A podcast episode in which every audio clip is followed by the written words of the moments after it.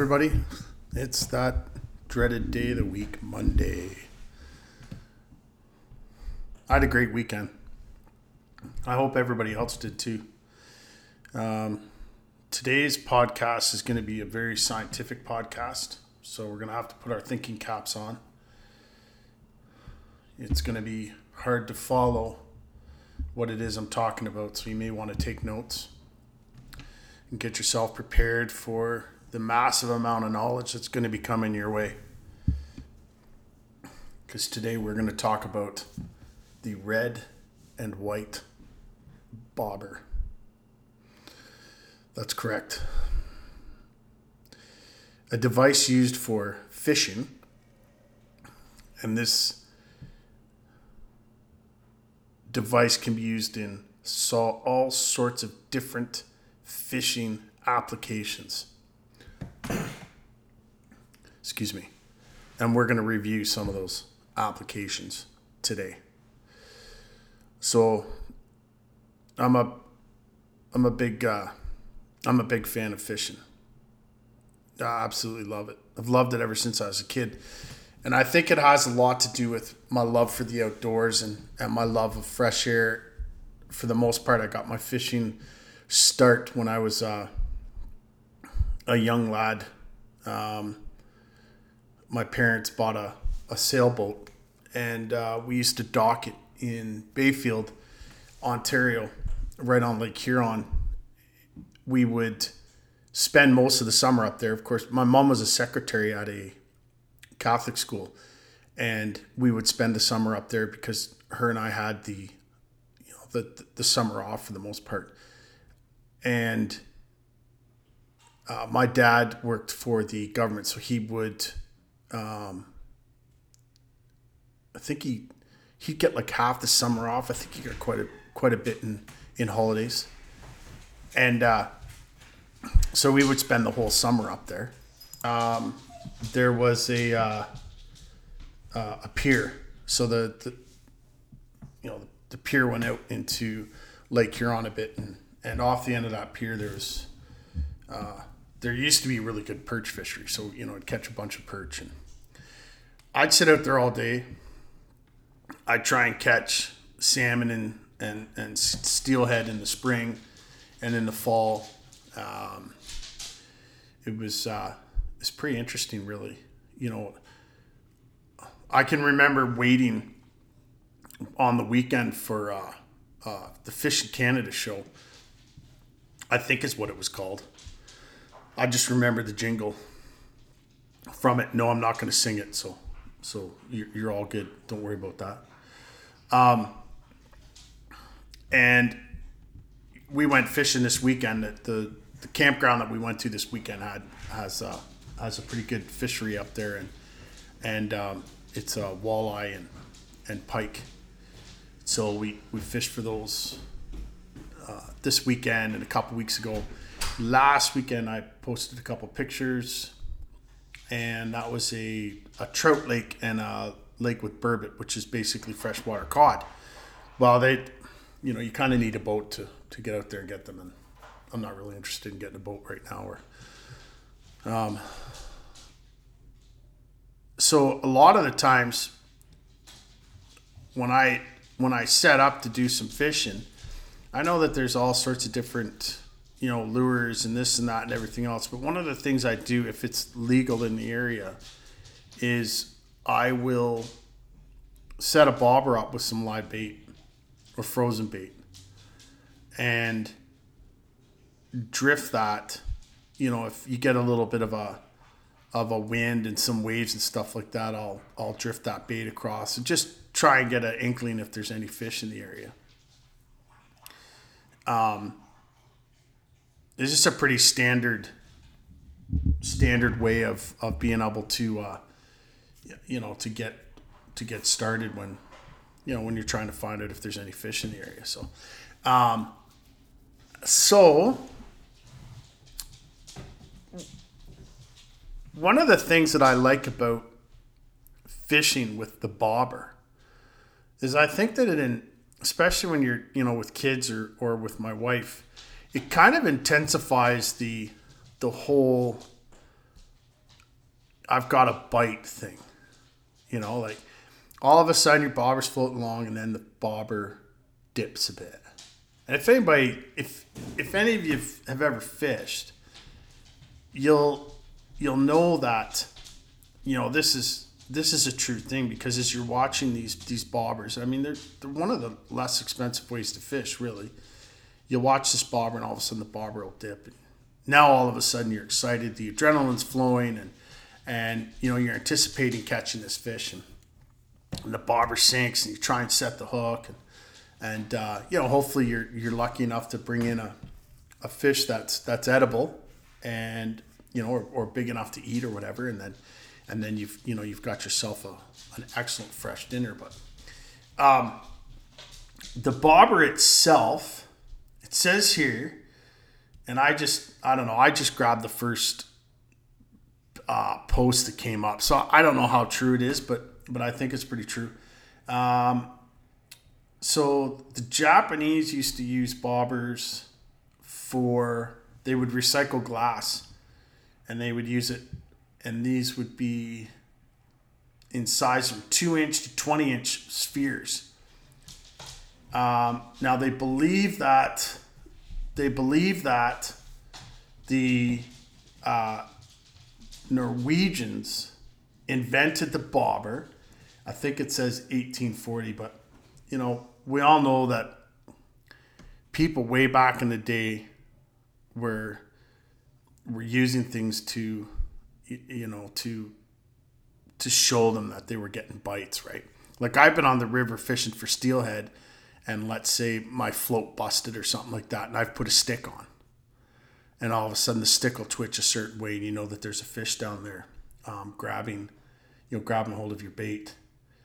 Uh, they're made cork and aluminum floats made their appearance in the market in the 1920s so you know glass floats plastic cork um, that's the main ones i think.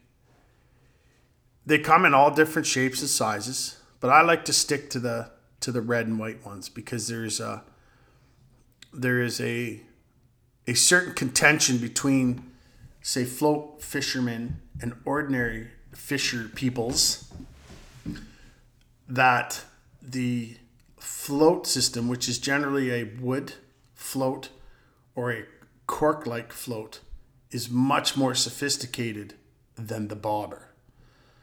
And this is a way of of the float peoples distinguishing themselves from the bobber peoples. And, you know, I, I've fished with all different, you know, types of people in my life. I've been very, very lucky with a bunch of the people that I've been able to fish with. And, and I can remember one fellow I used to fish with, his name was uh, uh, Fitz Cooper. And um, him and I would get on the river um, and him and I would would start fishing with these floats and stuff, and and he was pretty articulate. Like he was um, he was a smart fella, and I can remember he would come up with all these different types of little inventions. He was a fire suppression uh, installer. And I can't remember. I think he was fourth or fifth term. He was about the same depth and apprenticeship that I was. Uh, and I mean, this this guy was a great guy to to fish with. But I can remember him and I having some pretty uh, funny conversations. I mean, we enjoyed each other's company quite a bit. He was a really nice fellow, and um, I was thinking about him the other day. How it'd be nice to get him up here and, and do some fishing with him. But um, I mean, I haven't talked to the guy in 25 years, so uh, I'm sure he's he's uh, you know he's probably long gone forgotten uh, about me. But um, he uh, it, and I just I don't remember exactly what we talked about, but I can remember us having these physical or um, these conversations on the on the riverbank, and and uh, I'm not sure that they made any sense, but they seemed to make sense to us at the time, so it worked out pretty good. But he was an excellent, excellent, excellent fishing buddy, uh, very calm and collective, and I caught way more fish than he did. So he was excellent to have along because he never outfished me, and uh, I always felt good at the end of the day. He always felt not as good as I did because I could always rub in the fact that I caught the first fish and the biggest fish and stuff like that. So he's excellent, excellent fishing partner. So if you can get yourself a fishing partner that you catch more fish then, then you're made in the shade. See, my wife has been out fishing me. Um, now I like to claim that I'm just the fishing guide when I'm when I'm fishing with my wife to make sure that she's set up properly to catch more fish. But um, she's a little more aggressive than I am when it comes to the fishing. And she wants to catch more fish. I enjoy watching her catch fish because it's it's like watching my daughters when they used to catch fish, and uh, that's very very enjoyable for me. So it's actually not a a dig or anything. It it makes it uh, very very enjoyable to go fishing with somebody who who it's good you know my wife's good conversation and and she's very smart so she gives me all sorts of good information but she's fun to fish with. So that's you know that's that's really really important. Um, very very enjoyable and uh, it really changes the day when you can go out fishing with somebody. That's why I love fishing with kids because it's you know they're, they're just all over the place, right? So they want to, um, you know, I mean they they're you know just bait my hook and catch fish and run around and you know eat dirt and I've had I've been fishing with kids that ate the bait. Uh, Jessica used to release the minnows. She'd become friends with them and then release the minnows back into the lake and expect them to come back. And it it was one or two times fishing before I actually realized why our bait level was going down so low. And I realized, oh, it's because Jessica's actually releasing the minnows back into the water. So, so that that was kind of funny. Um, now, another person I used to fish with was uh, my cousin Paul, and we would go up to. I just found out he got married this weekend, and now when I was, so this is this is just a little indication here about how um, how things can differ depending on on the how people look at certain things. So when I was really really young, um, my mom told me we were going up to to Lynn and Lan's cottage. So they're my mom and Lynn were like best friends. And Uncle Lan, which he was cousin, but I always called him Uncle Lan. Uh, he was he was a great guy. He was really really funny, and uh, so we would go up to their cottage in the summer, and yeah, we go water skiing, and, and we had a whole bunch of family on this lake. I'm trying to think of the remember the name of the lake. Well, I think it was, uh, yeah, Salmon Lake. It was Salmon Lake. So we would go up there, and they had a great bass fishery up there, and we, you know, you'd catch smallmouth bass all day on worms and just you know catch release, catch release, catch release. It, there's a couple spots you'd go and and uh, just nonstop. Like you just you just hit them all day you could fish right off the dock and you know right at my um, uh, at Lan's dock and catch them all day. But Paul, yeah, so Paul just got married. Now, oh yeah, this part of the story. So when I was, I'm just gonna say six years old because I don't know. Uh, Paul came out and said that um, that he was gay. So I, may, I must have been a little bit older because I'd already been fishing with Paul a bunch before that. Yeah, I don't remember. Anyway, it doesn't matter. But I mean, I had already been fishing. So my mom told me that, um, you know, that that Paul was gay, and I was young. I didn't understand what gay was. So mom explained to me what gay was, and we went up to the cottage and we went fishing, and that was the end of that. So it didn't my mom didn't put any emphasis on it. She didn't, um, you know, turn it into some great big thing or, or anything like that. It's just, uh, that's about how much I remember. You know, Paul's gay. So that's what I remember about the conversation. And it bothered me just about as much then as, as it does now. I mean, it just didn't, oh, okay, so whatever. And can we still go fishing? I'm thinking is probably what my question was. And of course, the answer was yes. And of course, we got up there. Now, Paul used to take me on dirt bike rides, and Um, he showed me how to run. I think they had like this old Honda Trail 90, this thing, and and it was almost like uh, I think you could almost put a license plate on it. And we would take this down. And now I had another cousin there, Kim. Um, but I, if Paul wasn't there, then Kim would be nice enough to kind of entertain me a bit. And I, I needed a lot of entertainment because I was always on the go. But um, generally, I think it was mostly Paul. But Kim used to take me down to get minnows too. But Paul would take me down and we would get minnows set up and we would set the trap and all that sort of stuff.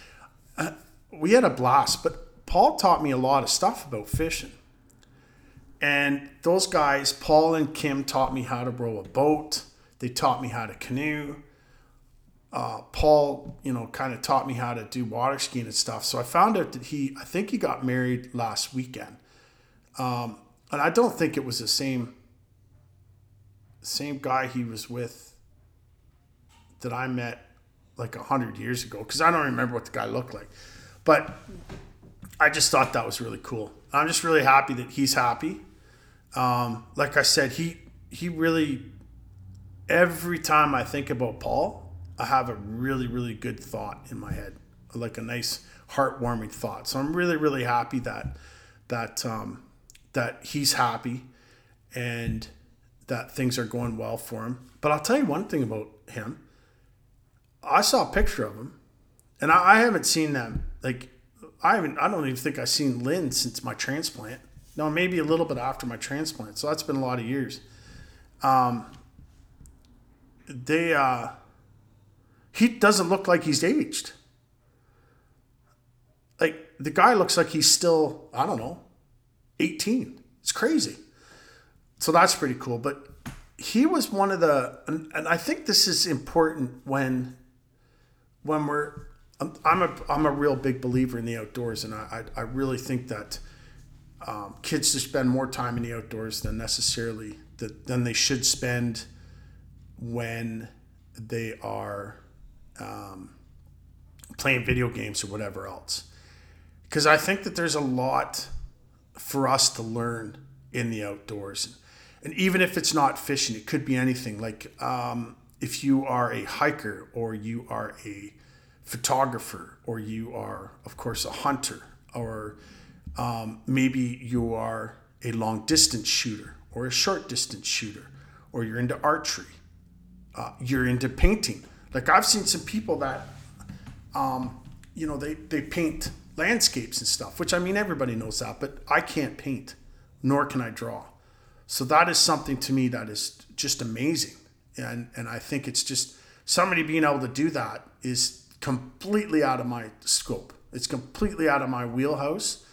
And so it amazes me when I see somebody uh, who can paint a landscape picture and it just astounds me. Sometimes I just get lost in the art. So I think any of those things that involve taking a younger person outside are top notch. I just think that that's that's a, fantastic idea. So and I was very, very fortunate when I was younger because one of the people that spent a whack of time with me whenever I saw them was my cousin Paul. Now, another person that spent a, a ton of time with me outside, who did a lot of stuff with me outside, was my Uncle Joe. Now, he was at the time, a long time ago, he was married to my Aunt Ann. And of course, my Aunt Ann took me outside all the time too. She's, she's a fantastic aunt. But um, uh, Joe used to, you know, take me fishing. I don't think Joe really enjoyed fishing that much, uh, but he would take me regardless. He was one of those people that would self-sacrifice and just do something for somebody, um, just because that was that was his type of, of person. Same with Anne. Anne would do the same thing. Um, and I don't know that she's a big fisher person, but you know, she took me regardless. And I think when we make those, um, I think when we make those sacrifices and we take those young people out and we get them involved in, um, you know, fishing or, or, or I'm just going to keep it at fishing. You know, it, it can be a little expensive, but you don't actually in Alberta you don't actually have to have a fishing license if you're fishing with somebody. I believe if you're fishing with somebody who's underage and you're just helping them fish. And there are lots of people out there that have little fishing rods or older fishing rods, some hooks and some bobbers downstairs in their basement that they'd be more than happy to lend to. You. So you can almost do it other than gas money. You can almost do it for free. And I'm just I'm just saying if you know you can put a worm on the hook or or you can stop and get some you know frozen minnows or something, um, you can go and pick the worms you know that's another fun thing because you, you know they're they're squirrely right so they're always squirming around and everything and kids love that you know it's just a great bonding experience when i look back and i i think about all those different fishing experiences that i've had and and you know the things that i've done fishing and the people that i've fished with you know, there's a lot of good memories. Actually, now that I'm starting to think about it, a lot of those good memories are starting to come back. I don't know if those memories were there before, but you know, talking with the, the old guys out on the out on the pier and guys sharing information with me about how to fish and all that sort of thing, and my mom bringing out my lunch on the pier when I was fishing out on the pier, going up river, um, even you know after the salmon run, because the salmon die after they spawn. And we go up river and we check out all the salmon and some of the salmon would still have eggs in them. So we would grab some of the eggs and i didn't know what the heck to do with them back then. I do now you know you salt them and then you get them set up and then you can use them as bait. But i i tie flies now if i'm gonna um, uh, uh, pretend to have eggs. Because some people will milk they'll catch a female they call it a hen and they'll milk the hen a little bit. Um, now, sometimes you'll get some eggs that just actually fall out of the fish, but I don't like to do that. Um, if I have a uh, if I have a hen or if I have a female on, and I if I were to see one or two eggs start to come out, I would immediately get that hook out of there and, get her back going whichever direction she was going right away. But um, you know, it's it's uh, it's just a great thing to, to make memories with. And my wife and I are making memories, you know, with the fishing, and she loves going fishing. I think there's a couple of us are to go fishing on Wednesday. Wednesday's a holiday this week. So I just saw it, you know, we'd get a little bit off the beaten path and stuff because a lot of times, you know, when it comes to this transplant and stuff like that, we're, you know, we're looking at making memories. We want to use our, our time the best that we can. Uh, you know, we're, we know that, that we're blessed to be here. Um, we know that we've we've gotten extra time for whatever reason, and uh, um, we we we're in this situation, and for all rights and purposes, you know, uh, in some cases maybe we shouldn't be. We we really uh, cut the cut the hair pretty thin there. So this is one way to really get out there and and make some memories with those people that we desperately want to make memories with, so they remember when uh, when we're here, when we're not. So. Um, listen, get out there and, and you know maybe enjoy some fishing. I don't know, get yourself a you know stop in at your local bait shop and grab a couple bobbers and ask your buddy at work. You know, he or she may may have some fishing stuff down below, and and uh, and heck, they you know they may even tell you a couple spots where you can go and and uh, and actually catch some fish and and um, you know it'll just put a different perspective on on your life and make some really really good memories but you're to make some memories in a in a child that you know um, my daughters and my sons are all the same you know they, they or my daughters and my son sorry tyler uh, they were all the same you know they loved fishing uh, tyler's caught some some mammoth fish so is so is uh, jessica i can remember yeah yeah they've you know some really really really good memories of of fishing and fishing with them. And you know, when you go out there, yeah, you're busy, and you're not really gonna get a chance to fish. But you know, it's it's so enjoyable that it doesn't doesn't really completely matter that much because you know you're you're really into to what's going on in, in the surrounding areas. So listen, everybody, have a great week. Um, I did get back to jiu-jitsu, but I'm going to do that in a different podcast. I wanted to concentrate on on fishing. I've got another uh, jiu-jitsu training session tonight uh, maybe Wednesday. Wednesday's a holiday, so it might not be. And then Friday, so I'm, i might do one at the end of the week after I get a couple classes in. Uh, thank you to my donor, and thank you to everybody who's who's listening in. I, I hope you're enjoying the podcast, and I hope you enjoyed today's podcast because, you know, I love I love fishing and and uh, I love getting out there and spending time with my loved ones and and uh, even if I am a guide, it's okay with me. Um, I get lots of warm hugs and kisses from from everybody who loves me after we go fishing. So it's uh, it's it's it's an excellent um, it's excellent payment for being a guide. A little bit of you know some smooches and, and some hugs and, and it just makes you feel good about yourself. So so uh, okay everybody take care and and uh, and have a great day and we'll talk to you again soon. Okay bye bye.